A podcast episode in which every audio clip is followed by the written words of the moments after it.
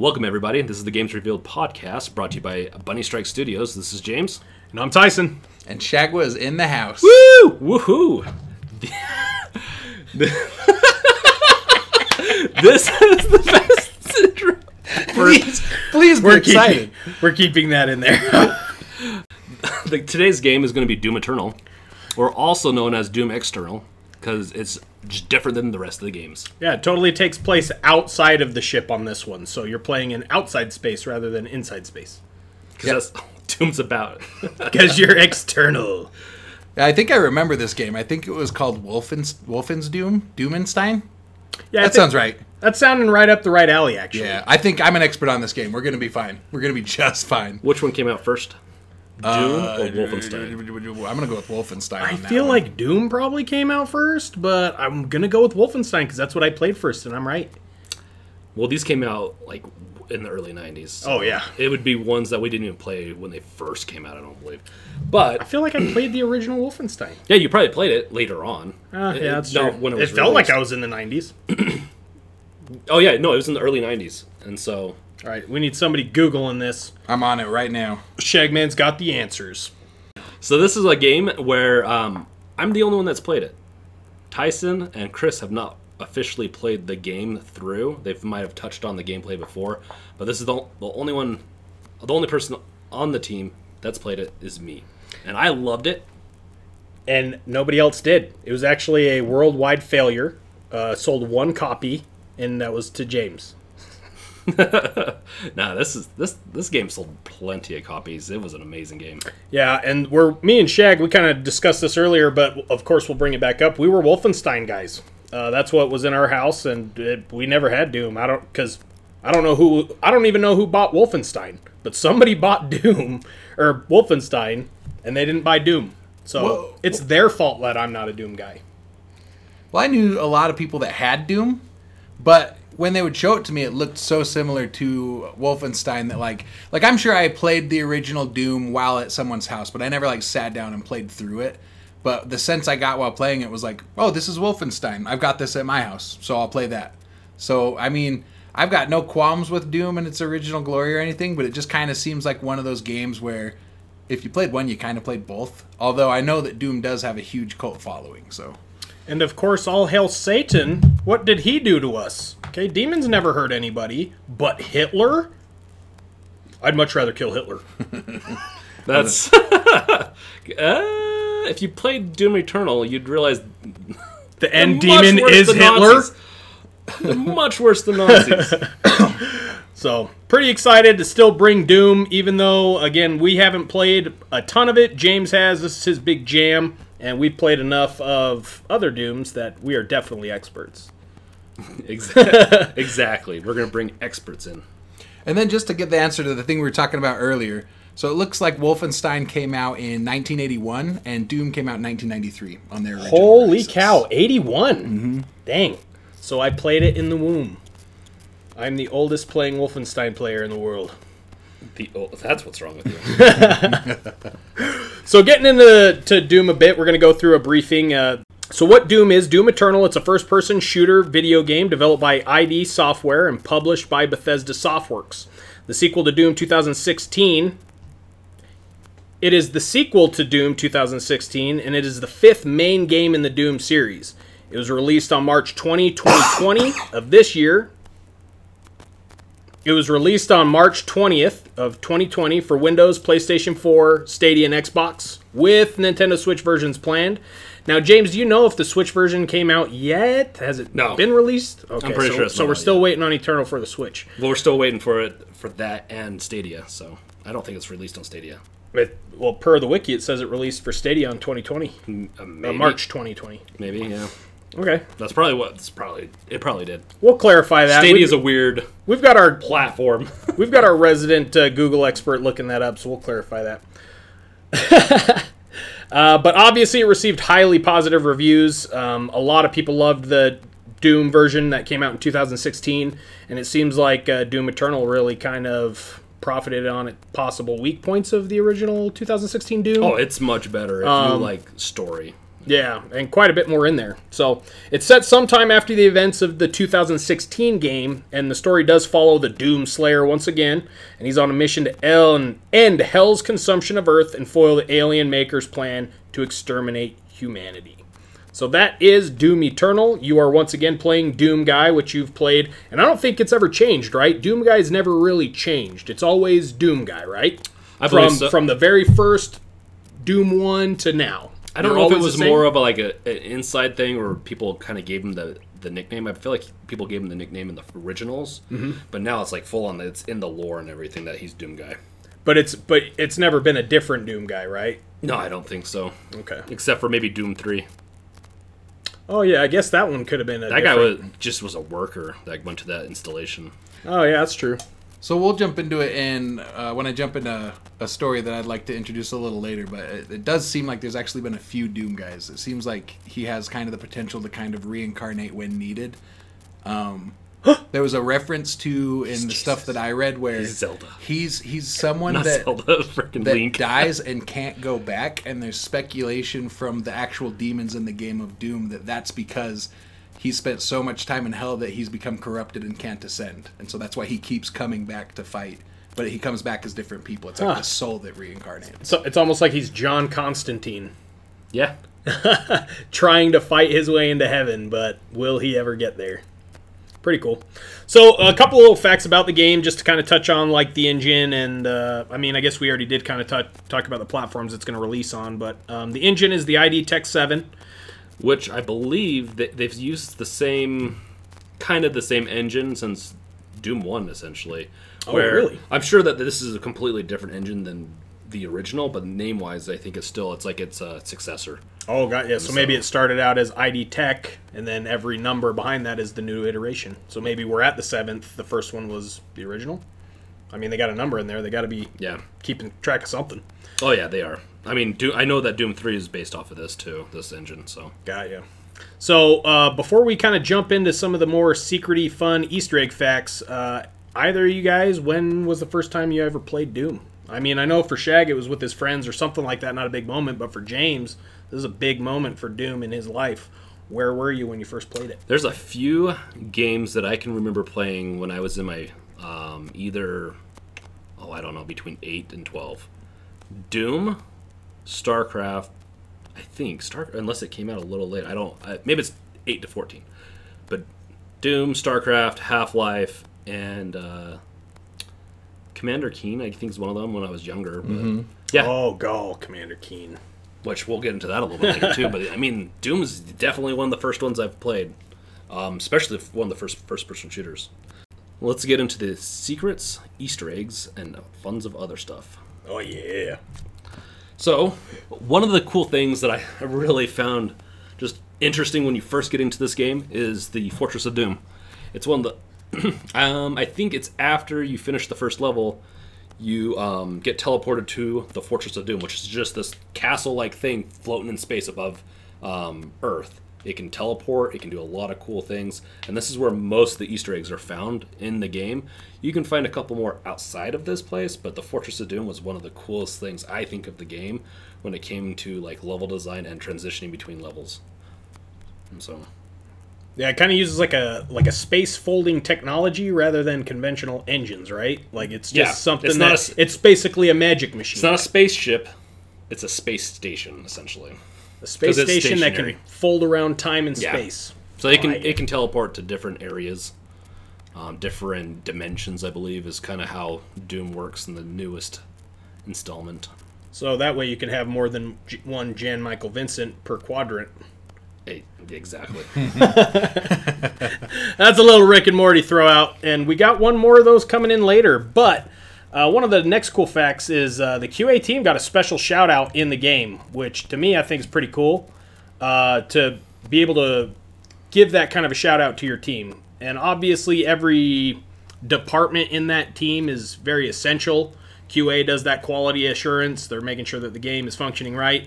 Um, you know, the software developers are the ones that are building the stuff, level designers, all that stuff. It's all very important. And I'm not saying one's over the other, but it's just a cool way to kind of throw out a, a shout out to their team members, and the QA team got it.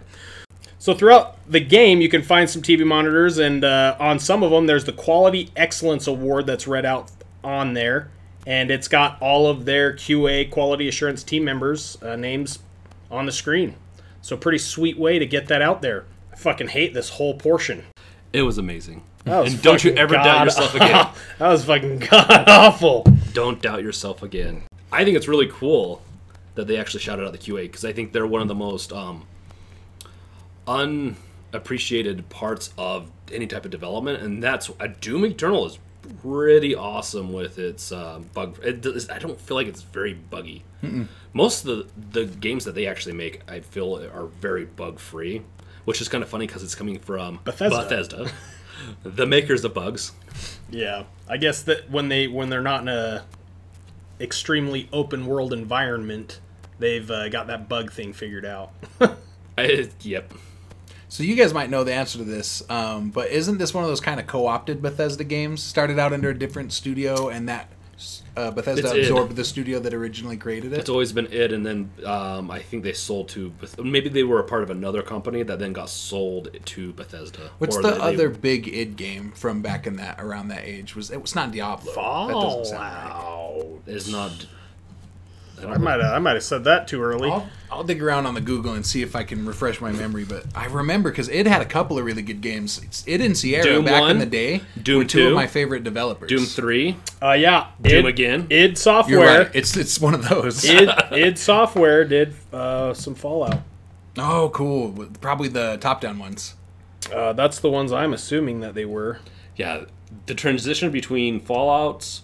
Oh, no. one, two. I'm way and then wrong. Three are just weird. I'm way wrong. Let the audience be known that Tyson is wrong. Uh, I id Software and is it id or ID? I've always said ID. It's id. You can say either way. Either way. Oh, all right. id Software. Uh, they did uh, the phone games. Uh, Fallout iPhone game in 2009, Yeah. and then they were provided development assistance on 76. So, but yeah, because I swear I remember loading some- up um, Fallout 1 and having an id Software screen. Because I just loaded that game up maybe two years ago uh, to dick around with and then quickly Wow. shut it down because it's god awful. So they actually, it looks like they did both Wolfenstein and Hexen, which is another Mm-hmm. uh, game that's in this genre, but it's like medieval era. Oh my Hexen was actually really sweet. I did play that one. Man, look at all these facts that we're learning in Well, the middle of like- the podcast. Uh, is, is the grandfather of the first person shooter. The perspective that we get with first person shooters, it made. And it came from um, one of the, the main founder guy, I can't remember his name off the top of my head. Oh, and he like he's an amazing developer because he had to come up with some tricks back then to make it work with this with the perception, the first person perception and so Oh, that's right. And he went by the name Voldemort online. you know that what? was his hacking and, he, and he split Dude. his soul up into multiple companies. into some Horcruxes. so we have Valve. oh, they're that's a a holder of- Horcrux. That's that's one of the Now we're now we're slipping into whole different universes here. so, but no, it. I mean, uh, Which which the Easter eggs do go into multiple universes too. So oh yeah. I think that works. I think that works. Well, he, again, his space station slips through time and space, so technically Doom Guy is in every universe. Yeah, exactly. That would be actually pretty cool. He's Siri. Holy hell! Doom. But no, still, still pretty cool way uh, to shout out. Oh man, okay, we got Siri talking to us here, but still a cool way to show out uh, to shout out for your development team. Uh, definitely shows some appreciation there, getting your name out there. Yep. And that'll actually tie directly into a little fan fan supported lore that I'm a big fan of, which we'll talk about a little bit later in the podcast. But um, exactly like you guys are saying, where there's kind of the potential for different worlds, different um, universes. That'll be that'll be part of the theory that I'll throw out here. So, in the Fortress of Doom, you can play two of the best games in the world. We've already mentioned these. I will give you a little hint. Leisure Suit Larry one and Leisure Suit Larry two. Incredible You're games. you're close. Now turn those into first-person shooters and zero Oh, lane. it's a first person shooter in Leisure Suit Larry, bud. I don't even know how to touch that one. I don't even know how to touch that one. But You can play Doom One and Doom Two. And where do you play in them? The Fortress of Doom at the, of Doom. At the arcade machine, I believe, or is it at uh, one of the? I can't remember. I played this. I remember at one point I could. But I'm Yeah. like, why? I, I've gotten to the point in my life. Why do I play that when I can play Doom Eternal? Yeah, Eternal? I still need to beat Doom Eternal. Yeah, So- exactly. So I never went back and played it because I could play it anytime on um, the computer because I think pretty much it's open source at this point. So I got to shout out that I'll, I'll call it a mechanic, and I don't know who the original was. I'm, I'm convinced it's been done before. We've seen it in some of these other games, but I know StarCraft Two you could do it at a little arcade bench. Um, I remember Call of Duty Black Ops. You could bust Yeah. out of the the chair you were strapped into and go play a, a word game, one of those like text adventures, which was just That's- awesome. oh, that's just cool. awesome. That's one of the only ones I think I've ever Mm-hmm. done because usually I don't play the those arcade games too much. And it's just cool. I really like. I I think Blizzard's done it with a few games actually, but it's really cool to just roll up on an old game and be able to kind of get that nostalgia factor in the new game that you've been waiting for the three years to come out, and you're so pumped to play it. So you're just like, yeah, wait, nostalgia factor, Nostalgia. back to fun. Yeah, and I, I know a lot of games do it. It's not, I guess it's maybe it's not too rare, but I feel like Duke Nukem did him did it as well. Uh, whenever that released, I think that was a PS3 release. Is that Duke Nukem Forever? Uh, it was one of the more recent Duke Nukems. They're- I think the it was only literally recent the one is that yeah, one. yeah, I think it was that one. So yeah, I think Because it was the in like a 20 year development cycle and then finally got dropped and then um oh frick Gearbox picked them up. yeah, I it I garbage. I picked it out of the red box, and oof, that was that was something else. Uh, Duke Nukem will always have a special place in my heart, but not anytime soon. well, And that place in my heart is closed off, and I threw the key away. key is gone. So, and a lot of the Easter eggs that we're talking about, most of them actually take place in the Fortress of Doom. Uh, as you're running through the levels, trying to not die from, you know, demons and monsters. I don't know if there's much opportunity to find Easter eggs out there, but everything so far that I've been able to find, and they, eh, for the most part, I feel like everything we're talking about is all taking place in the uh, the Fortress of Doom. Yeah. And so at one point, well, actually throughout the whole game, there's little Easter eggs, but this is one of the ones that is not in the Fortress of Doom, and that's when you fall into like lava at certain points, uh, parts in the game, and he'll one of the die animations is dying animations is where he's falling or floating down into the lava and doing like a thumbs up in reference to Liege. Okay, no. Enough of those. Terminator 2. Yep. So that that one was a. it's just unexpected. When I the first time I died, because I played it the first time I died, and it just did that because I think it did it actually in, in Doom 2016, but in this one, yeah, you just slowly floating down, and then you're just doing thumbs up in reference to, to Terminator 2. Yeah, and that's a pretty cool one for me because I love Terminator 2. Arnold Schwarzenegger was like my childhood hero growing up. I remember I cried when I was like eight years old. I was at my parents' friend's house. They were watching Terminator 2. All the kids were playing in some other room. And I saw that they were playing, and I walked in there and I saw him get lowered into the lava. I thought my real hero died. Your favorite Austrian died. The Austrian killing machine is dead. So, but still, super badass. back. Awesome that that's in there. And uh, again, I did not physically see it myself through a playthrough of mine, but I saw the trailer. I saw a video of it. That was awesome. Super cool. yeah, definitely a fun reference. Yeah. So next one that we're up to is uh, the Daisy Daisy the Rabbit. So Daisy the Rabbit is back. Uh, you can see it in the uh, game cover. Uh, she's in the uh, the back right portion between some of the monsters. Once you can kind of get into the ground, it looks like it's sloping up. Uh, there's Daisy the Rabbit kind of making a run there. And I believe in the uh, Fortress of Doom, there's an oil painting that you can acquire uh, of Yeah. of the Doom guy holding a shotgun and Daisy the Rabbit. I forgot about her. I forgot that she was a thing, and so when I saw that, I was just like, "What is this?" it's like, "What is this?" Usually pretty good at that. Doom is I, I have a fun. So Doom is one of those games where I buy it to have an arcade fun experience, go through, not think of things, and so I don't think of the Easter eggs as much. But hmm. some of them I did spot, and I didn't recognize that as one that went way over my head. I think. Yeah. Yeah, I feel like that probably would have gone over a lot of people's heads. Um, and a little history behind it. So Daisy made her first debut in episode three of the first game in the series, during which you can see the rabbit's head on a pike. So, So- speaking of heads, yeah, So speaking of heads, the first time you see that rabbit in the game is it's dead. so there's really not much to it other than I will avenge my rabbit. it's a kind of a reference a little bit, you could say, to John Wick. Yeah, yeah, definitely. Or maybe John Wicks is a reference to Doom Guy. So that whole, I mean, that doesn't have a lot of plot. John the Wick. whole John Wick plot is just it's Doom in a different universe. And one of the one of the Doom guys' names is John something or other. Oh my gosh, too many too many connections. John Turkleton. Can that be coincidence? I don't think so. Ah. But yeah, going through the game, you can yeah, you can find Daisy the rabbit. It seems like the demons have left learned their lessons because they leave that rabbit alone. Obviously, you don't want to incur the hell of uh, Doom guy more than once. Oh, and this is the that's the mistake that people make all the time in that game. You hear, us, "We're gonna we're gonna kill you right here," and it's like you you were just afraid of the guy. Like why you're afraid of Doom guy, but now you're like bragging up that you're gonna kill him. Like Just shooting shit with their friends. Look at me, I'm a badass, guys. Oh shit, Doom guy's here. I pissed my demon pants. Oh gosh. Yeah, Doom guy, kick ass. Yes, and you want to know why? You want to know why he kicks so much ass? It must be in his genes. Some say DNA. Jesus. He.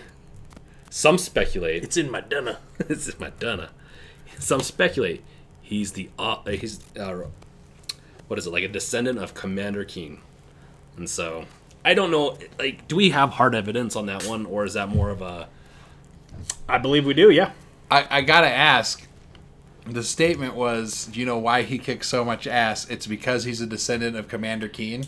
Now I played Commander Keen, and I love Commander Keen, but I need to know where the ass kicking specifically comes from in that DNA trail, because I would not describe the things Commander Keen did as ass kicking.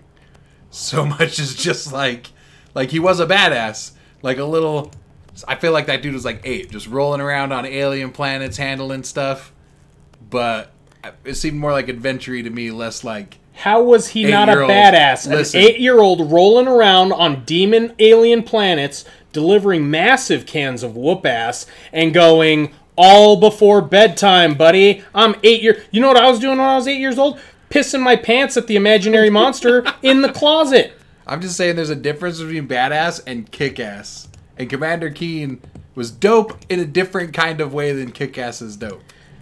Yeah, yeah, but here's the thing. When you're a youthful child, yeah, you're a bat, you're a kick-ass, you're kick-ass, okay? But that boy became a man. And when you become a man, you've gone from kick-ass to badass. you think a man like Captain King at 8 years old who's wrecking aliens doesn't just get that meth testosterone's pumping through his body, he's starting to lift six packs, I always just assumed starts that, getting his I starts always- getting his testosterone in, and then he grows up and he's still like, "Hey, look at me, I'm Captain King." Still, no, he's like, "I'm Captain King." I always assumed At this that point, he's like Probably three syllable Keen words is grew up max. to be one of the greatest uh, YouTubers of all time, Video Game Dunkey. Oh shit! That's- All right, yeah, we got solid evidence. That here. connection is more readily apparent to me than like him to Doom Guy. Although I guess he does wear a helmet. Like there's that. So it was making um, Commander Keen before they did got into Doom and all that. So Oh, yeah, I saw that on the and list. the fun thing is too is back then how they sold it typically was like you had to mail in some money and get the the software mailed to you. So it was like the Commander Keen stuff. Damn. Though I remember the way we got games. I always came on these compilation discs where it would just be like hundred games for Windows because it'd be like Windows ninety three. I think it was first, and then ninety five was the next one my family had. And you could play games like Raptor, and you'd get like Space Invader and stuff sometimes, but it was usually stuff that was not. It's tough to. I don't want to say not mainstream because I wasn't quite as involved in the video game culture back then. I don't know what was considered like a triple A game for that era.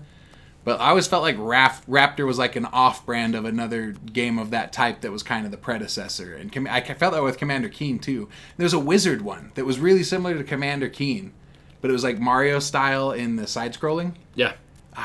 I don't know. What was that? That I, I know what you're talking Keen, about. was I just don't. I don't think so. That one was cool though. There were there There's was comma- there's a couple of cop- that with every id game that came out, either they copied some other format, Mm-hmm. like some other company, or they got um they got copied. And so, yeah, there's gonna be like with um when Doom first came out, there's you know probably 50 plus t- clones out there. When Commander Keen came out, or they, it could be one of the clones of another game that came out, to where um, they were they just res- because it was hard to make games back then. They resembled really closely those other games with maybe a slight gender change, uh, Yeah. genre change. That is. yeah genre change or the world would change. You know, it'd be like same mechanics but totally different visual appeal. So with the Commander Keen thing, but we're so to go a little bit deeper into that Easter egg, you can actually see Commander Keen's helmet, gun, and skull at the top of the bookshelf. And the cool part with the Commander Keen is you find in, in and again this isn't related necessarily to Doom Eternal but more to Doom 2 is in Doom 2 you find four hanged Keen bodies. So you find four hanged Commander Keen bodies and you've got to kill him. You are Commander Keen's grandson. I I again I got to find more of the lore but it is confirmed that he's your grandfather. Commander Keen is your grandfather. So you By the killed audio producer of Doom One. you kill your grandpa four times. I know some of my grandpas I'd like to do that too. For very very progressive family tree. And a couple of and a couple of podcasting friends I'd like to do that too right now. I'm gonna murder you guys. Very progressive family tree. so yeah, so but still pretty cool that one Commander Keen was its own game, somehow relating to the Doom guy, which he doesn't have a name, but Commander Keen does. Malarkey. That's what I call that. Ooh, that's the word of the year. Uh, one of the next Easter eggs, uh, again, this one is in the uh, uh, the Fortress of Doom. But There's quite a lot of books that you can find on the bookshelf there. Uh, some are references to video games, some are references to people, and some are references to, I believe, actual books uh, in the real world. So I'm going to kind of read through a couple of those. Uh, definitely one that I thought was hilarious. Uh, got an audible laugh as I was reading through it. Uh, Duke Nukem gets a tongue-in-cheek reference reference with a book called "Why I'm So Great" Part Two by Dork Norcom. So not, not only is this the second part, uh, but he's made two books. He's really put a lot of time into that. So again, I think that's pretty funny. Uh, "Why I'm So Great" by Dork Norcom. That's probably horrible if it's just anything like the last game. Uh, another one of the books is uh, "To Pray or Not to Pray." Uh, this is this has brought a lot of speculation that Prey Two is in the works, and this is kind of their cheeky way of announcing it. I like Prey. The original Prey, because it's a remake of another game, which is super confusing. Might as well just use a completely new name. But I think they wanted to capitalize off the IP, even though the IP didn't do very well. Um, Prey, who's made by Arkane Studios, which I think is owned by uh, Bethesda, or you know Bethesda's. Yeah, someone in there owns it. Yeah, and so it's. I think that one's actually related. I think, and so it's pretty fun. Oh, got you. Wait, wait, wait. So Prey is this is a sequel to what? so Prey's not a sequel. It's a, it's a there was a Prey one that came out. I want to say like ten years ago. Um, that was more about this Native American guy that gets abducted by aliens. Then Prey, then the new Prey that came out a couple years ago is about an alternate uh, the, the the timeline, like Earth's timeline split in the '60s. And um, we advanced a little bit faster, and we ended up in s- uh, the space race ended us up in space with a space station and then this creature that could morph and this goes way off this is a tangent can um, there's a whole set of things that happen on the space station with these creatures that can morph into like um, chairs and whatever and very different games very weird that they took that ip and just erased it and made something new Yeah, I remember seeing the trailer for the newer Prey and thinking it looked really cool. I never did play it, um, but I had no idea that it was in relationship to anything. so good i loved it It was, so- it was pretty good. I actually forgot uh, since when we were talking about it the other day. I forgot that the uh, mimics or whatever turned into like uh, chairs and cans and all sorts of stuff. You'd be chasing one down, lose sight of it, turn around the corner, and you got nothing but appliances there. I totally forgot about that. I actually did uh, did enjoy that portion. We'll, we'll do an episode on Prey one day because I, I really like that game because it reminds me a little bit of Dead Space, but with uh, Dead Space meets um, what's that? Meets prey. Dead Space meets Prey. no, Dead Space uh, it meets Bioshock, Oh yeah, that yeah that actually meets up. and so I really like it. I really um, I think it, the art style might have thrown some people off because it feels a little plasticky at times, but Yeah. Uh, but getting back to some of these Easter eggs, we're going to run through uh, some of these book names real quick. But uh, throw out to Fallout games, there's the Vault Dwellers Survival Guide. Uh, Valve also gets a little shout out with a Mesa Science Monthly predicting unforeseen consequences. so good. Yeah. Quake also gets one in there. The Strogg, a trans-dimensional field of study. And then uh, some of the books that actually reference real life books. Um, uh, there's Don Slayote, uh, The Guts of Wrath, Green Eggs and uh, Green Eggs and Pentagram, uh, The Caco and the Rye, and many others. So again, you guys will either get those or you won't, uh, if you know the books or not. But pretty You funny. need to get reading some books if you don't understand any of those. Yeah, if you don't understand any of those, you you didn't pay attention in high school. but probably my favorite one out of that one was Don Slayote. I like that one. And uh, if you're listening, ShamWow and infomercial guys, if you didn't pay attention to how well the Mooser read those off, um, you need to hire him. He clearly can sell anything. And many more. and many more. Join us next time. Call now, and we'll throw in for the price of one. Hey, I'm sold. I'm gonna be reading Guts of Wrath soon. What, what do you mean it's not real? How dare you? we will write the book. Hey, you know what though? Most books are fiction, so you're probably fine if it's not real. We'll make it real. I'll act it out. Oh hell yeah! As long as it's an interpretive dance, you have my full support. There's a lot of Greek myths that are fun to act out. So oh my lord! Oh God, I just realized. Oh no! Yeah, exactly. oh god. Uh. All right, so, So- moving on. one of the best and biggest Easter eggs that I missed. It's not the biggest one, but the biggest one I missed. And in my opinion, it is the best. You would. Why does it even matter to you? You didn't even play the game. which is why it matters so much. They did a little shout out to our great friends, Rick and Morty. Woo! They have a candy in the game. Woohoo! So yeah, Rick and Morty. Um, it's, it's Rick and Morty themselves are not in the game, but there's a little bit of fun parts that are added to it, and uh, from eh, Yeah, and if you enjoyed the interdimensional cable episodes, you're definitely gonna like Oh, this yeah. Easter egg. that's where it comes from. Walking by one of the stores, I believe, is where it's at. Yeah, Um, you can see a bunch of different candies that are obviously related to certain um, uh, mimics of other types of candy, but they have one that's called Lil Bits. really tiny candy.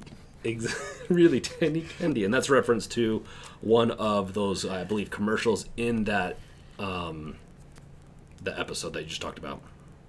And uh, another reference that I don't think people have caught on to in, in this Doom game for, to Rick and Morty is that technically Rick and Morty is a VR personal space advertisement. It's like everyone just wants to get close to you, and you just want your personal space. Get back, motherfucker! Oh, who's in who's in my personal Who's space? around me? Who's around me? That's another interdimensional cable episode. So check that shit out. Speaking of that, I gotta ask: Did you ever play that Rick and Morty VR game that I have? I did a bit. Yeah, it was pretty fun. It's really weird. You just it's just in the garage, right? Yeah, you're just in and the you're garage just kind of dinking around with the, house, stuff. and you get to dick around. making It's a fun. bunch There's of a lot of weird things you can do in it, but it was fun. Yeah, it's definitely a neat thing to throw was in there. They cap right. they capitalized on the on the hype of VR. That's Yeah. for damn sure. They did it right. still not a, a reason to buy the VR, but it's still if you have a VR, pick it up. Yeah, it's a lot of fun. Shout out. It's our advertiser t- for today is the not that. Today's show proudly brought to you by Three Broke Guys. Go and make sure you uh, visit your nearest Three Broke Guys and contribute to their well-being. please, please, sir, can I have some more? If if you want to fight a naked guy, Shag's your man. Uh, that is in reference to the Guns and Ammo magazines that you can buy in the real world. Uh, definitely one that Shag likes, but not one that James likes. Where's your gun at, James? I'm carrying it with me all times. Yeah. I'm just not going to let you. Spir- spiritually. know. I'm just saying, I got a whole jar of mustard, and I will turn talk radio up real loud.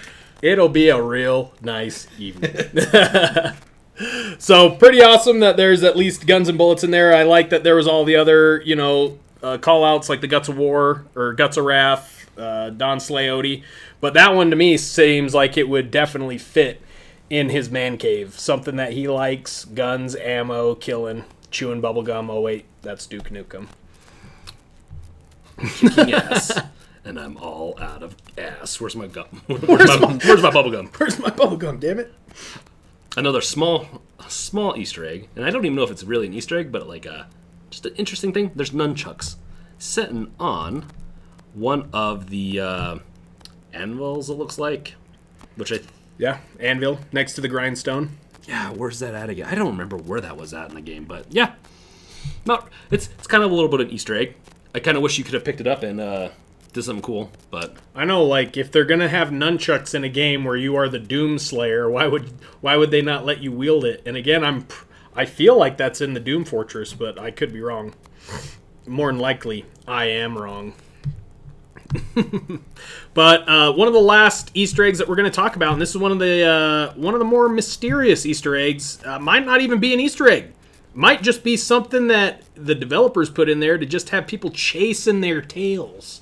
Uh, but what it is is speculated. It is the final Easter egg in Doom Eternal, and it is unsolved. So when you enter your map screen, there's a there is a sound or a sound bite that plays, and it sounds uh, like demon growling or some of the demon growling. But uh, it's speculated that there's a message in here, and we're going to play this for you, and uh, hopefully it comes out sounding okay. if it doesn't, uh, we'll blame you. Yeah, if it doesn't, we'll uh, just scrap the whole episode. All right, so here, here we go. We're gonna play that soundbite.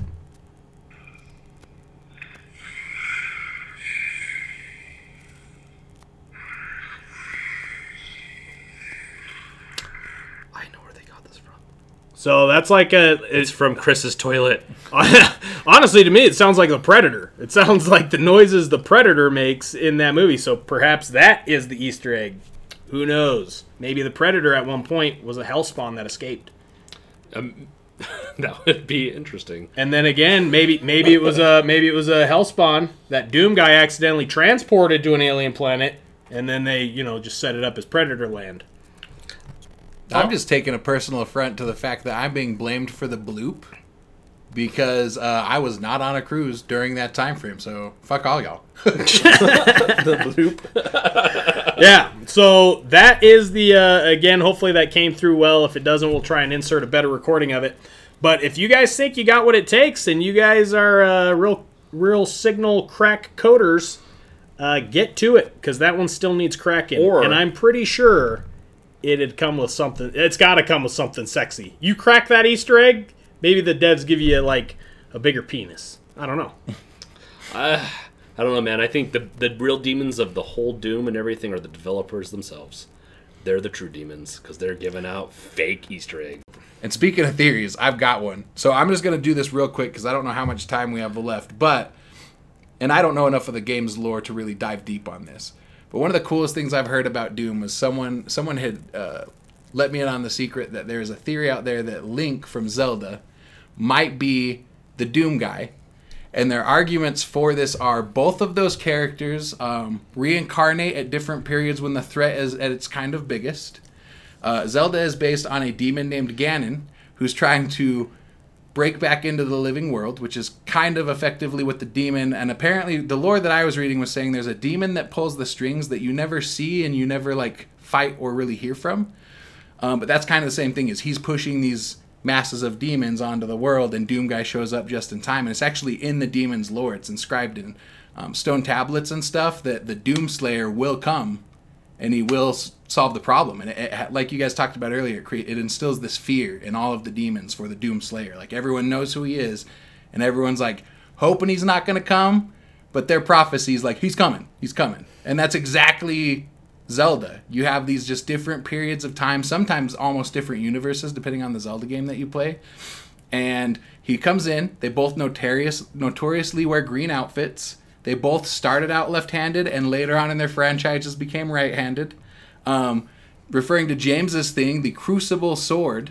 So they talk about one of the things in Doom is that the hell, the, the presence in hell corrupts things. And so they believe that the Crucible uh, sword is the Master Sword, having been corrupted after all that time in hell. And that's why when uh, the Doom guy first gets it, he's confused by it because he doesn't recognize it. It's it doesn't look like what he's used to seeing it like in all of his incarnations. But it's kind of a fun theory because you have enough there even in just that and there's more that I could get into. There's a YouTube video, I don't know who does it, and then I was reading a Reddit post. Either the guy's name is deleted or someone deleted his name, so I don't know who to give credit to for the post. But he kind of gives the write up. You can get more information there.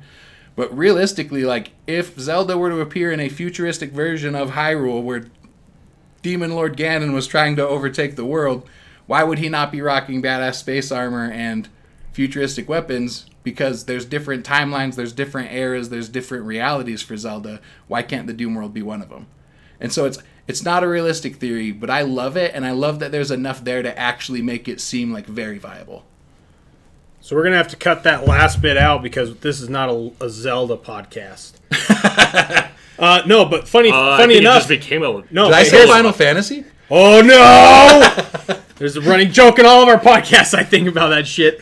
Uh, but no, funny enough though, they both like music because we know from Doom, Doom, Doom, Doom. Now, now bear with me. Uh-huh.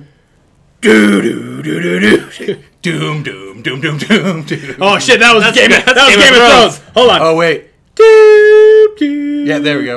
No, that's Game of Thrones too. Yeah, Shit, now it. I'm just gotten You're Game trying of for Thrones. so- you're trying but you know what I'm trying to do. You know what I'm trying to do, audience, and it works. That is the concluding factor of Link is Doom Guy. yeah. That's Song of Storms. There's a book in Game of Thrones called Storm of Crows, I believe. Yep. See, Storm, So, Storm, Technically, Game of Thrones is also Zelda. and Doom Guy is Jamie Lannister. Called it. Codename 007. Holy shit, this is all lining up. but I don't know. I like that. I like that theory. Out of most fan fan theories or other kind of lore theories that are out there, that one really kind of fits in. Yeah. Because if you really think about when Link gets brought in, he's brought in when they need him. Yeah. well, and if you want to learn more about Chris's theories, you can go to his erotica site. Okay, I do need to create a differentiate, differentiate, eh, a, a difference here. I did not come up with the Zelda Doom Guy theory, but the theories that James are talking about, yes, please go to my website, click on the ads. click, on, click on that. He did create the erotica, and it is very original. And it is erotic. Guys, the official term is fan fiction, and I'd appreciate it if you didn't diminish my art. It's Fifty Shades of Green. and everyone will enjoy it. oh man, Number one New York Times bestseller. Waiting for the movie. It's gonna be awesome. just wait till I show you my master sword. There's already, there's already something out there like that. So uh, I do want to hit on the plot, and then we're going to get into just free form, just talking about everything. I just want to say one last thing. So you're going through the whole game. The whole game is to go from A to B, and that's it. No, I'm just kidding. That's kind of the end. You're like that's, the, that's, the, that's every game. was What I on a C? Was I on a roller coaster? Was I on a roller coaster? no, but the end part is very throws you off, and this is a little spoiler. But like you, um, the Khan Maykr is popping up all the time, and she's um, this like robotic, almost heavenly figure, and I believe at one point was worshipped as like angels, um, and and whatnot. And there's She's Zelda. Who's Ganon now to come back to that, but we're gonna. The floating meatball monster. Yeah. so the Khan Maykr is uh, there's a whole like um almost it's it's a ghost within the machine like there's a whole machinery that's like what heaven is at least in this dimension and it's there's even at one point at the end of doom so now once again spoiler alert once you uh, beat the Khan Maykr you beat the betrayer um who's this giant uh, creature from there's a whole lore behind it you're gonna have to read all about that later but then you also hear this like um I can't remember what his name was, but it's the king. No, no, it's not. Let's see. Swing. I'm reading my notes and I just can't remember who this was, but he like comes like you hear him. What have you done, or something like that? And he just shouts, and you hear it in the like, like this, like heavenly figure kind of thing, because you you've messed up the whole. Because he was in charge of. So the, the Khan Maykr, I know I'm jumping around. The Khan Maykr, I think, is supposed to live for about a thousand years, and then gets rebirthed um, and it's kind of a machinery thing. And um, there's this maker, like the main heavenly uh, father or whatever um, person that's part of the lore that we just don't learn about. But you hear him shout out at the end, so I'm like, there's going to be a Doom Eternal again, or something. You know, there's going to be a third one of these Doom games, and I just wanted to throw that in there. So Well, I feel like if it's Doom Eternal, it's never going to end. It's because you went to hell and heaven. Was it Vega? The guy you're trying to think of? Vega? Uh, might have been. Although no, Vega is the AI that's a part of you.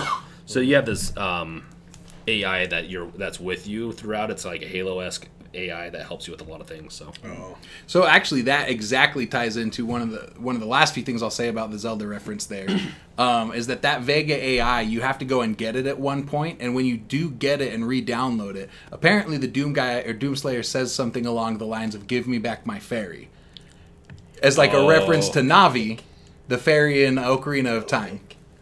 Novik. King Novik. He's the one that says the fight is eternal. Yeah, no, King Novik is is uh, he's the leader of the Night Sentinels. Like you see him at the end, I believe, and he's like ghost isk. Oh, like a, got uh, but there's this completely like potentially god of of the um, king make of the Khan Maykr and, and all that stuff.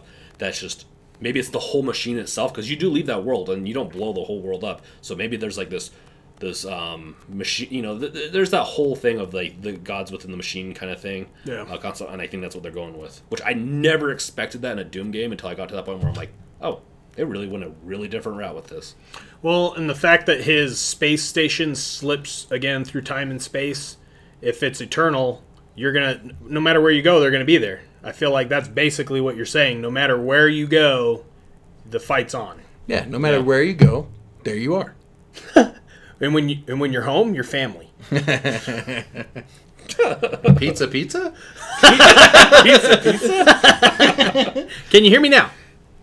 so, oh man, we're getting sued so hard. oh man getting talking about getting sued hard some of the juicy bits kind of goes into this a little Oh damn! they don't really get sued, but I think there was a class action lawsuit going against it because they added some anti cheat software to help with so people wouldn't be able to, you know, um, I think both hack the single player, even though it shouldn't have been really like, you know, to unlock achievements and stuff like that, even though that's not a big deal. Um, but it was more for the multiplayer because there was a multiplayer that was released. I Never played it. I've never been a big fan of multiplayer with these types of games. I usually want my game to be multiplayer or single player. And if it's got a good single player, then I just almost never play the multiplayer.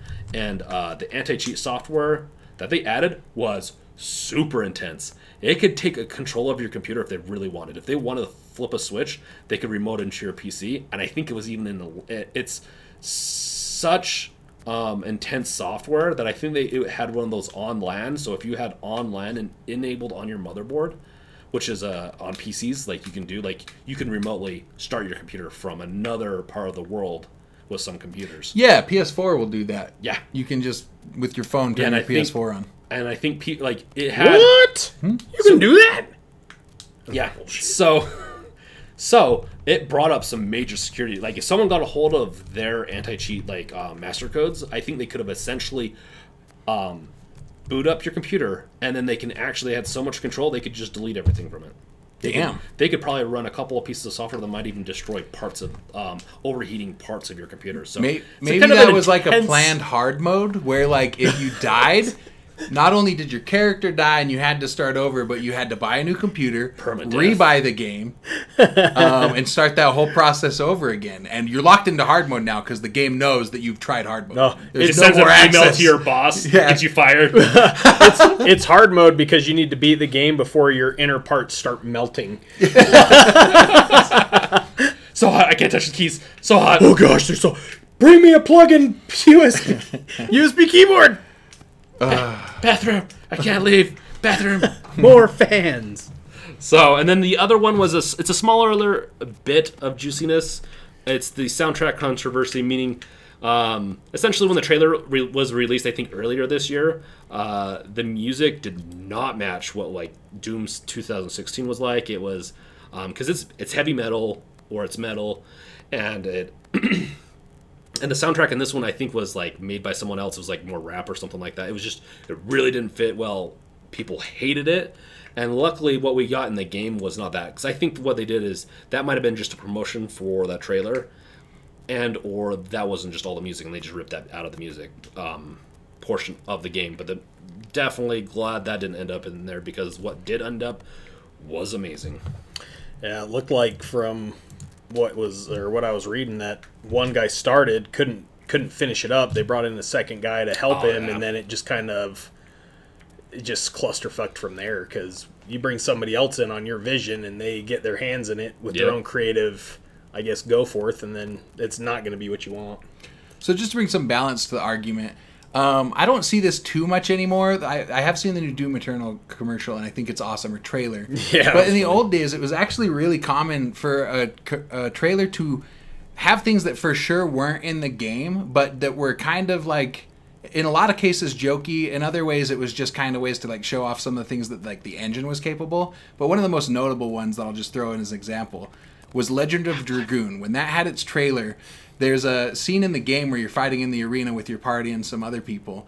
But in the trailer, you it's that same scene, but it's CGI'd, and he chops off one of his other party members' heads, and the dude like complains at him. His face is on the ground. He's like looking up at the guy who lobbed his head off, and he's like, "Dude, did you seriously chop my head off?" And the main guy's like, "Sorry," and like pushes his head away with his foot. And even Wait. when I saw that trailer, I was like, "There's no way that's in the game," and it wasn't. But man, that trailer was amazing. It made me immediately want to buy the game. You say this Legend of Dragoon? Legend of Dragoon. Wasn't Oh. that, that came out like '97. Oh, yeah, it's you were so young to see that. Dude, I, I when that game was announced, it was one of the first games because this is when I just started getting into gaming culture. You just got out of your That was one you're of the like, "Oh, that ones where a I cool was one." like, I'm- oh, I would have been eight at about ninety yeah, eight or nine. about the time you got out of your diapers. About the time I was getting into RPGs, out of the diapers into the RPGs. That's the progression. That was the worst time because when you're playing an RPG, you know Yeah. you need a diaper. That was one of the first games that I was like, I need to know when this comes out, and I need to make sure that I get it. And then years later, I think I was probably 13 or 14 before I started realizing about prepay type stuff or the pre-orders and to show up for the big events. But I feel like in my younger days, that wasn't really a thing. You didn't really show up for day of release type shit. You just wanted to know when it came out because infor- like the internet wasn't as good back then either. So knowing about things was a little harder to do then than it is now. Oh yeah. Not when you can get alerts sent exactly to your phone on specific topics that you've chosen to follow. Yep. I feel like nowadays getting that information's a lot easier. I mean, I don't even feel like it. I'm gonna go. Uh, I'm gonna go ahead and say I know it. Yeah, I feel like I know it's easier these days. honestly, these days, man, like media just reaches out and is like, "Here, know this," and I'm like, "I don't want to fucking know this. Why am I knowing this?" That's what I think about most of the feeds that come into my Google feed on my uh, on my news story. it's like I don't care about these celebrities. Did you hear about this one celebrity? Oh yeah, I was. Start talking about anyone and then just she Google's listening and just knows what to bring you. I was talking to Johnny and we went deep in the lake. Oh shit! Now I'm gonna get nothing but Johnny Depp shit in my thing. Oh, he said Depp wrong. No, that's fine. You know what sounds good? It's a good sandwich. Oh, looks like you're gonna get a ton of ads and sandwiches now. Holy shit! Make sure when you guys listen to these podcasts, you put your phone right next to the speakers so you can just get all sorts of garbage shit that we talk about. Anything you guys feel like you got covered that or didn't get covered that you did want to cover? You know what? Yeah, I will do some final thoughts on this, and that is this game is awesome. I recommend anyone that enjoys having a good time, anyone that's having a good time, uh, play this game. That wants to play that have a good time. Um, it's arcadey, but the Doom, this Doom Eternal has a lot more plot to it. So, and that's what I, I liked about it a lot more than Doom 2016 is it just had so much more plot, but you can ignore it. It's, it's you picked it up through tablets, some other stuff. It, it- you didn't have to um, pay attention to a lot of the lore. There was a couple cutscenes, obviously, but um, they did a good job. They did such a good job of balancing it for I think a lot of people that I definitely recommend. If you like um, first-person shooters that are a little bit more faster paced, pick this up. You're not going to regret it.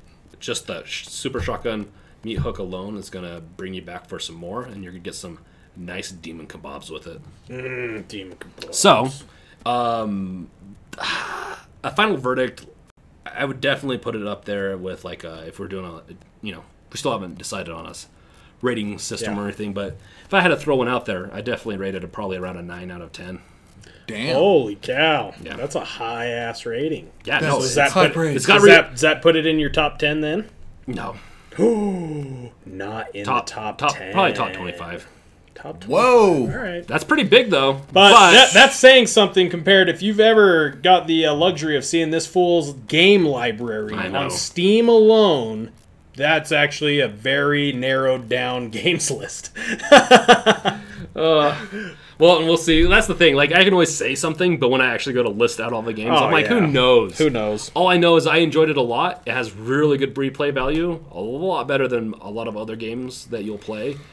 That alone will make me come. Like Dead Spaces always have good replay value. this, I know we bring it back to Dead Space, I just love it so much. but um, this has such good replay value because of all the Easter eggs, everything you can do. I mean, I went back and already did a couple things, and the cool thing about this is you don't have to go back and replay from level one. You can pick and choose the levels to go back through and play and get the Easter eggs and, and uh, get certain portions that of it fun completed. Yeah, and so that made it so that it was more fun for me to replay those areas. So definitely, awesome game. Recommend it to anyone that wants a good time. Now, one obviously we've known from the last few podcasts uh, how I kind of kind of hold my games to their flame. You know what I'm saying? Like, am I going to play it? And one of the main, I guess, arguments for playing those games and replay value for me is, can you play it blind drunk? Because if you can't play it blind drunk, I'm playing Ark. You probably could, to be honest. I feel like it's one of the games that you can. Uh, you're you are running around, you are shooting. I feel like I get a little too motion sick for it though. you might, if you're drinking, you probably definitely will. Oh, I definitely will. But if you get motion sick, don't play this game. Take Dramamine. Fun fact: How we get Tyson to join us for the podcast is that you can, in fact, podcast blind drunk. So uh, come I to can't you see courtesy shit right of now. alcohol. Thank you, Moonshine, because that's where the blind part comes from. Wait, where did you guys go? I can't see anything. but are we over? so do you have Is a this over? rating as well? I mean, I know you only played a little bit of it. No, uh, I, I don't want to give it a rating. Um, I Well- would definitely say this. I did not give a shit, a single shit, or a half of a shit for Doom 2016. I played a little bit of that game, not my jam. Uh, but the way that James talks about this one and the lore facts and some of the cool shit that I've been able to find in my research for this game. Because while I haven't played it, I did read quite a lot of shit on this game, so I could find good talking points and information. This is one I'll probably I will play. I'll play this one. I feel like it's one that, like, yeah, it's definitely it's it is much better than Doom. Doom 2016. I would have given like a, I would almost say eight, just because it was fun to play through. But like in all reality, and it was probably more like a six or 7 mm-hmm. It's just that first playthrough was really fun. This one just took that and just made it much better. And just made it. They just had. You could tell they had more fun developing this. Yeah, and of course with the success of the 2016 version, obviously they're going to weaken or well strengthen some of the weak points that they've had, which it sounds like the music didn't really get you involved as much, at least for you, right? But for it was a Eternal, good. It was a really good part. brought you into it was a good part of Doom. 2000 Once again, all the parts that make Doom Eternal good was a part of Doom 2016. Just not. It was just not flushed out. Yeah. Overly well, and it's because they. I mean, they were bringing into like they were bringing it from Do- Doom three to Doom 2016, which is a huge, massive jump. Almost, let's say, what, 20 years? No. Yeah, but but when you got Doom one and Doom two and all your other Dooms, I feel and you just go back and do the same thing, you kind of got it all laid out already. Let's Scrub that. Like what? 13 years, 14 years since. I'm sorry, that since Doom three. You just got to remember all that. So I'll, I'll say this: I did play a little bit of Doom 2016. That's what we're gonna call it from now on because, like to me, when you say Doom, you mean The old Dooms. 1993 Doom. And that game I held on par with Wolfenstein, but I had Wolfenstein. That's like the main difference. Yeah. With the new game, I'll say this. So, a couple things to factor in. Now, I treat critiques very differently than a lot of people do. Critiques have nothing to do with how much fun I had doing something. Critiques are like me going, there are problems no matter how much fun I had. Um, but Doom 2016, like Tyson said, not my jam. Um, but I also know that that game was legitimately built for and hyped for uh, its demographic. Doom knew its audience and tailored that game to its audience. And every Doom lover I've ever talked to loves Doom 2016. Loves it. So more power to you. When I played it uh, on a on a game like critiquing front, I don't see anything wrong with it. Nothing that really stands out to me as being an issue. It just wasn't for me. And I within an hour and a half, two hours, was like, "Am I going to keep playing this? No, because I better return it to my buddy." So on, on my rating scale, the rating that I would give to Doom 2016 is, yeah, I've heard of Doom. Um, but for Doom Eternal, the new one, I've seen the trailer, and just because the trailer is tongue in cheek and it does seem like they're really trying to do add some new things to it while still maintaining everything that makes Doom great, it has me interested. I will say, as someone who's not followed the Doom franchise the whole time, my interest is not super high. But for them to grab my interest from where there was none, like I give them credit for that. The new trailer looks great. The new game looks great. So So to end this podcast, Tyson will try it again. Chris, will you try it again? 2016, No, Eternal. I would play Eternal. I would definitely not play 2016 yet. And I probably Even- wouldn't recommend it. To Even if I really enjoy Eternal, I will probably not be playing 2016. No, and I don't recommend it necessarily if you didn't like it. James, I will not. Would you stop pressuring me to play Doom So, 2016? You heard it here. Tyson's playing Tyson's going to be playing all the Dooms now. and he's going to love them. They're No, going to be great. I want to leave you on one last fun fact, and that was there's I don't I believe no swearing or no major swearing in the Doom Eternal game.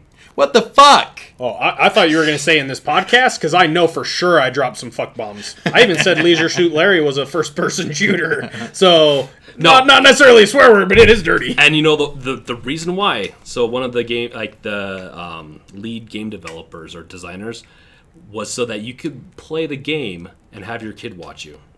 While, while you're blowing up guts and bodies. Because some with people mass worry amounts of more about yeah, more people are worried about the language than they are the violence. Now, Yeah. whatever you want, I I No, kind of agree I- with it. And actually, I they agree. did- They and if you can take something and not have to, you know, have to do that type of, you know, if you can watch the language and still make it sound like it's it's good and coherent and all that stuff, they did a good job. Oh, yeah, I was really surprised when I found that out. No, yeah, def- definitely lessons learned in my own life have made me realize, yeah, I, I like games with less swear words despite the uh, the gore and the violence. Uh, we can talk about that later at some other point if someone's interested. But my lessons are, yeah, let's keep the swear words out of it for the most part. I'm my kids are around. You heard that Yeah. right? Announce we're going to have a clean version of the podcast Yeah, next. well, because it's very different when you're Yeah. when you're actually thinking about it. I know that's not what the podcast is, but Yeah. w- you sh- your kids can see that and understand that that's fake and it's not real. But when it comes to the swear words, they know that they're not supposed to say it, or if that's what you choose for your kids to do, that's what they're going to try and do. But when they hear it, they're going to say it, and the more they hear it, the more chance you're going to hear it. Do I expect my kid to, to explode some kid with a you know a, a BFG gun? No. Do I think he's going to say the F word? No. But did he say the F word the other day? Yes. so it's that's my reason. I totally I'm on board. I it blew my mind. I'm like crap. Okay, got to watch my language Just- around my kids. Just interesting that they made such a they they didn't need that Yeah, it does. It, for and the it humor really or didn't. anything. So It, it's not needed. that's So- impressive. I mean, it really comes Pretty good. down to knowing your audience too. So good on them, and to and to still give it that that hard adult vibe, like this is a badass game, which is the word you would use to describe that game. Yeah. The game's a badass, And but It's wa- apparently lied on the description of its own. Like we're not going to say badass in the game, but it's badass. It's kick ass. it's kick ass. all right. Yeah, keep it, keep it fucking PGs, guys. This is kick ass. not bad ass, which is the exact same thing. so with that fun fact, I am James, I'm Tyson. And I'm Shagwa. and we'll catch you guys in the next one. See ya. Peace out. Let's just put some random recording of uh, Frank in the bathroom, play it backwards, put it in there somewhere random. They'll lose their shit trying Like to a figure it bully out. session. They're like, we hate this employee so much. We're just gonna bully him out of the place. I could just see like the Trump video game stream and him just him just being like fake Easter eggs, fake Easter eggs. This obviously is fake eggs. These are the hugest fake eggs. Obviously, they're grandiose. Some of the best fake Easter eggs out there. The best Easter eggs. Uh, I know a bunch of guys that do Easter eggs, and they're the greatest Easter eggs. They're fantastic. Obviously, they came from China. I know I know all the guys that do all the best Easter eggs. I know all of them. You want Easter eggs? We can get you Easter eggs. Personal friends of mine. personal friends of mine. Uh, okay, so one of the things I liked about this game a lot were the weapons. There's a lot of just the original weapon, uh, not not original weapons, but weapons original to the game. Um, past games Like have been double in- barrel shotguns. double barrel shotguns, Pistols. BFG has been in the past. BFG. Yeah. I think it was in Doom Three, Un- wasn't it? I know it's a classic Doom gun. Like that Okay, name yeah, is yeah. a Doom specific like And hype there, name. there is a BFG in the third one, which was the worst. And that's a worst badass fucking recepted- gun. Badass Nine fucking gun. thousand, which There's a It's not, reference. it's not over 9,000 though. It's a reference, but it's not. oh, It doesn't say it's over 9,000. It'd be 9,001 if it was really a reference. Uh, do I need to go back to this? Uh, back to these Easter eggs because there is a Dragon Ball Z reference that I didn't cover. oh, what was that about? It's over nine thousand. We're done. This case closed. no, no. Going on. So, so on Guns and Bullets, one it's got a few like kind of teaser articles that shows what's in the magazine. Um, and the very first one is the BFG ten thousand. It's The BFG 10K is finally here, and yes, it's over 9,000. So now to go That's to a Dragon our, Ball Z reference. That for is a Dragon anyone Ball that doesn't Z. know. Yeah. I was about to say. Now to go to the res- the resident expert on all this, Chris. So I had, to say? I, I had to bring that one back because even though the BFG 9000 is not over 9,000, the 10K is. So uh, there is one gun noticeably missing from this game if you're going to be doing gun Easter eggs, but that's all right. It's kind of a less well known one. But anyone who knows about the Turdy Point Buck from a hilarious comedy album that I believe is done by some Canadian guys, it's the model IRS BS Interscope Radioactive with the scut busting cider. Now I probably Oh, misquoted that. Yeah. but that's a difficult gun name to keep track of. Is and that- legitimately the the first person to put that gun in a game will be my developer hero. Oh, see, here this whole time I thought it was already in there. I'm No. like, holy shit, here's y'all the 30 point buck gun. do yourselves all a favor if you've have you've never heard the songs there's two of them about Turdy Point Buck they are hilarious Yeah, go ahead and just avoid them because they're awful. yeah shag recommendations that's a list of things to delete But no, like like James said, the weapons are they feel unique to the game and they feel clean. Out of playing that game, my most enjoyable part was those weapons. it was fun. Well, you didn't even get to do the really fun ones. Did you get to play Super Shotgun? Because I don't think so, no. Yeah, the Super Shotgun, like you get it about on hmm, I think like the third level, fourth level, or something like that. Um, it's in the cultist base though, and that you got that early enough where I was just gonna write it off. I'm like, whatever, I don't care about this one. But because it has that meat hook that allows you to like hook onto people and then go towards them and then shoot them. Wait, so it's like a scorpion move? Yeah, so you Get over here. No, but it's the opposite. You get over to them, I'm coming then- to you. So you can go up to like ledges. You can do a lot of cool. stuff. That's all I did. That's what. Oh, towards so, the end. So now all you're I did just was Zelda this- with the long shot. yeah you guys just gave me another reference point for the, the thing I'm going to bring up here in a second actually but yeah this this theory is falling into place No, it I- is it's- coming into wow. Yeah, that's actually funny. The super shotgun is awesome. I love it, and and I definitely like. That's what made the game. In the beginning, I didn't care about it. shotguns usually like are fun, especially double barrel, where I'm like, I get two shots, whatever. But you can upgrade your weapons in the game in such a way to where you can make them even better and more badass. And the shotgun was one of them, to where you could just. I think if you shot them with, um, if you hook them with the the meat hook, um, and then they get stunned, and then when you hit them, they drop um, armor. So you're just continuously Oh. regaining armor. So you can. That's one of the reasons just use that almost. That was better. I think that was better than the BFG and the ballista. The ballista was um, just a BFG style that you could unlock by doing, and that one wasn't worth it. You had to complete all these arenas in the game, and then you get this like. It's almost it's like a BFG was with a flat blade. It's almost like Dead Space is flat So like the line gun. yeah, it's like that. Last, or and, Dead but it's just not worth it because you can kill guys with it. It's just a, you can kill them, but then you run out of ammo after like three shots, so it's not even worth it. yeah, I didn't even like that gun in Dead Space, let alone. I actually used the type of gun. BFG more than I think the ballista, um, and le- until you got unlimited ammo. There's some parts I think you get unlimited ammo, and uh, that's where it's the only time it's really worth it. Um, another cool one was the Crucible blade. You got this um, blade that had charges at the end, and um, you, it's like ammo, and so is ammo for this blade. and you you'd uh, usually one shot most things. It's pretty awesome. So is that so? What's like the uh, what's the what's the main? Is it the BFG? Is that like the final gun? Like what's the final gun You you, pick up get? the BFG and like level two or three because it's such a prominent. what? But it- you don't get enough ammo. That's how they. That's Oh, how they alright. control. That's how they control us it with then? more ammo and stuff like that. I don't remember what the last. Uh, I think the Crucible Blade might have been the last one. It's one of the most powerful ones. Yeah, because there's always like the And it- like it- the Unmaker, right? From Yeah. the other series where that was like one of the most powerful weapons. Like, what's the one in this one? I'd say Crucible Blade because when you have ammo for it, it's a one shot hit for almost all demons except for a couple of bosses because the bosses are massive. Does it does it feel like it's like on par with like getting some of those other weapons from the previous games? Like, remember the first I- time you got that BFG and you're like, hell yeah! Yeah, no, um, I never had a point where I was like the BFG. This is, but um, the Crucible Blade was all, it was close to that, but still because it required ammo and you couldn't just use it all the time. I just went back to sh- the shotgun all Is the time. is it annoying because it's melee?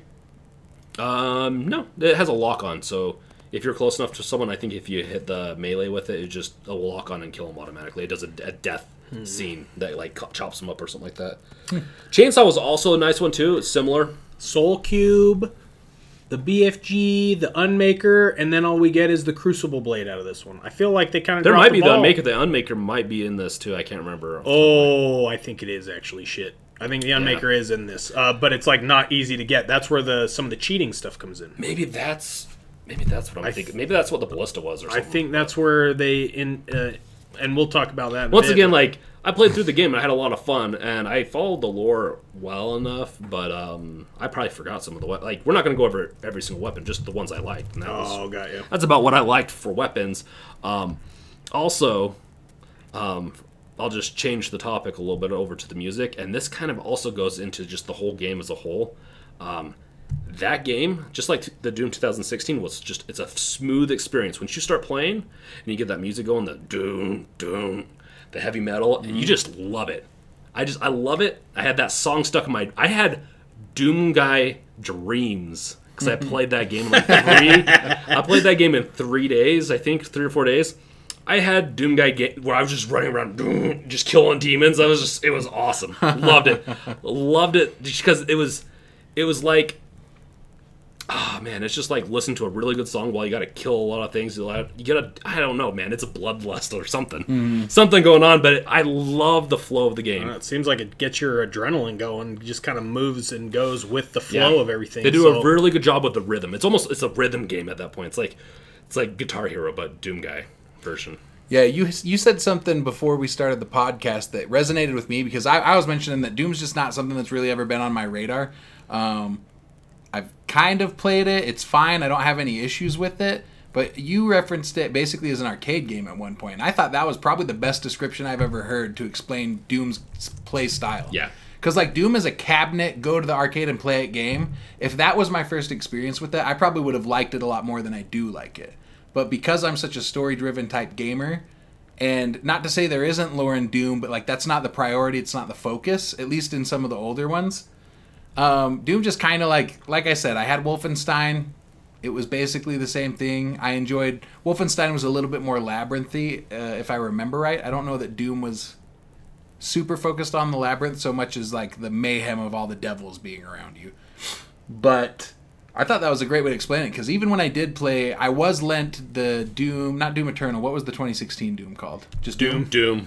Yeah, so I was lent that because someone had found out that I hadn't really played Doom and didn't really know much about it, and really wanted me to experience it. And we're both metalheads. That was his kind of main selling point. But um, I played it for a little bit, and that was kind of like the only thing that I could feel in the game for me was like, like, like James said, it's a very consistent gameplay, very fluid, which is nice. But like, I kept sitting there thinking, like, is this all there is? It's just like a smooth playing shooter, because like, those exist. I can get that. And that again, not to criticize Doom, but as someone who didn't grow up with the nostalgia of it, and it wasn't really a part of my childhood, it just is like okay, this is like Bullet Storm or was it Bullet Hell was another one I think. Bulletstorm is the one where you kind of like. That was the Couldn't- arcadey one. it's with, like, the arcadey. boom. Yeah, yeah. And then there was another one, Rage, I think, where I wasn't interested in both those games because it seemed like all that the game was really presenting. And again, I could be wrong, didn't play them, But it seemed like all they were presenting was it's going to be chaos, it's going to be madness, you're going to get to kill a lot of shit. We're going to give you cool guns.